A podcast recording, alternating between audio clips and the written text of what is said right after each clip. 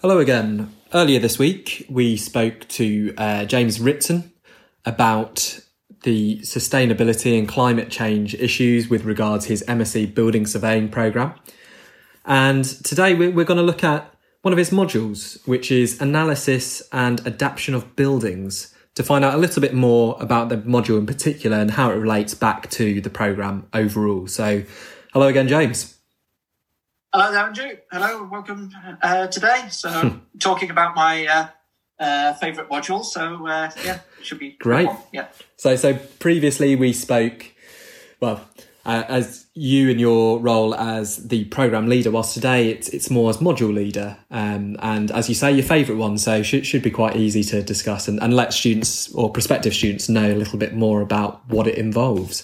So that's the best place to start, I think. What is this module all about?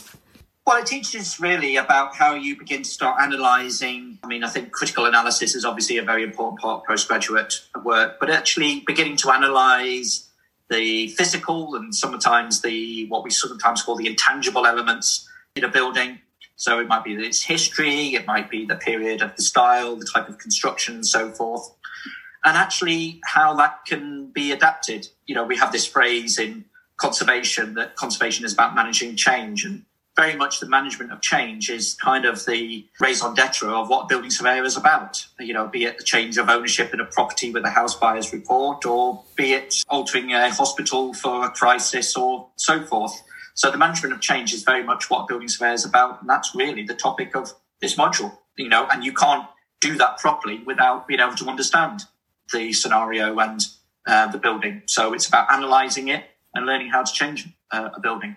So I've got here, you know, the question of how does it benefit students? I mean, there you're saying it's, you know, pretty central to being a building surveyor. So would you say that that's the case? This module in particular might be the most quintessential? Well, it's one of the core modules. It's one of the only building surveying only modules that we do, that along with maintenance and pathology. And very much, yeah, that's the two things. Now, obviously, we have the very important of professional ethics, laws, contracts and construction and so forth.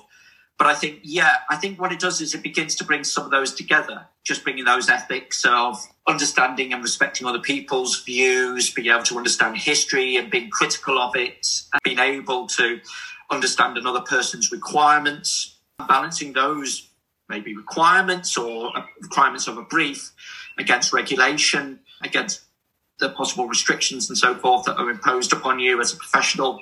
So, yeah, it really does, you know, bring that in. And I think, yeah, that's very much what a building surveying does. And I'd actually probably even stretch that to say very much about what a built environment professional does as well within different contexts. But this is really much a bread and butter kind of module and applies to, I think, broadly to what most people, at least to some extent, will be doing in practice. So, it's a good overview of, you know, your role as within the built environment, really. And what feedback do you get from students? And the second question on that front, what's the success rate of it?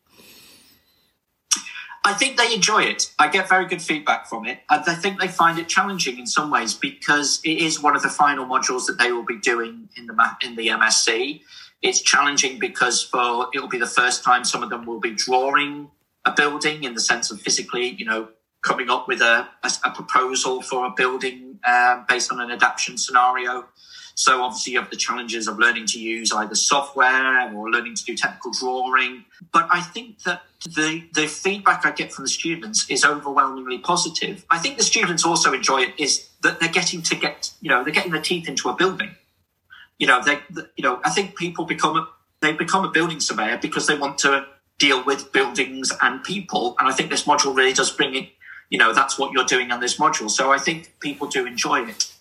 It is a challenging module, as all the MSc modules are and should be. But I tend to get very good feedback. We get very, very, very high pass rate, certainly for those who engage in the module.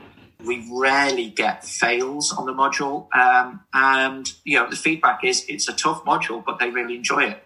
And in fact, for those who are converting from other building professions, so those who are already, say, chartered quantity surveyors and want to become building surveyors, it's one of the modules that they are recommended to take so that they can retake their APC to become chartered building surveyors. So even for established building professionals, it's an accepted part of their learning. Again, I think people really find it, certainly the feedback from the students is they really like it, because you very much get to know the student, because we do weekly feedback, weekly webinars. We talk to the students a lot and we get to know them, and, they do much more interactive than they may do on other more technical or numerical modules. And in terms of the management of the module, how long have you been running it and how has it developed in that time? Well, it was one of the modules that I was, when I came to UCM almost 5 years ago, one of the modules that I was asked to take over, because it's very much, my area of adaptation, sustainability, adaptation and understanding of buildings is, very much around the building conservation and sustainability research background that I have. And certainly my experience in practice has been based around that.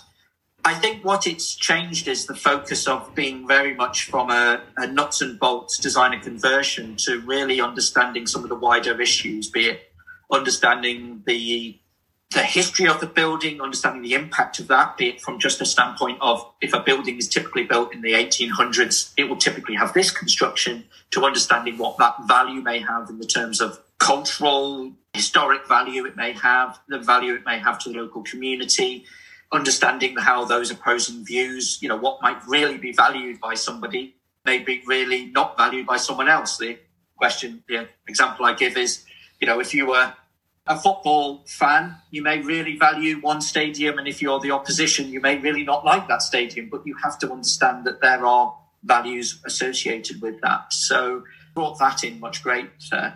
I'm very lucky to have built a really strong teaching team around that. I've got Amanda Lewis, who teaches a really good series of webinar and history resources on the history of architecture.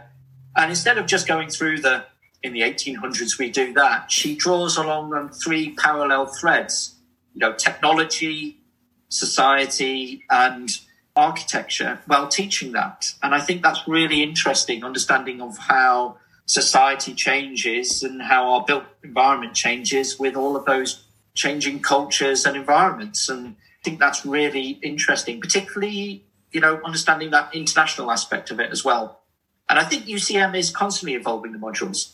We always say to our students, this is what your diet will be, but we constantly evolve our diet in light of professional body requirements, such as the RICS, the Hong Kong Institute of Surveyors, but also with feedback from our professional bodies, our consultation with employers and consultation with the students. We're constantly evolving that, even to the extent that we ask for weekly feedback from the students. It's like, actually, we really need more feedback, or we really need more help, on this subject, and it's something we approach by, adding webinars, additional videos and so forth to assist our students. So it is a constantly evolving beast. Yeah.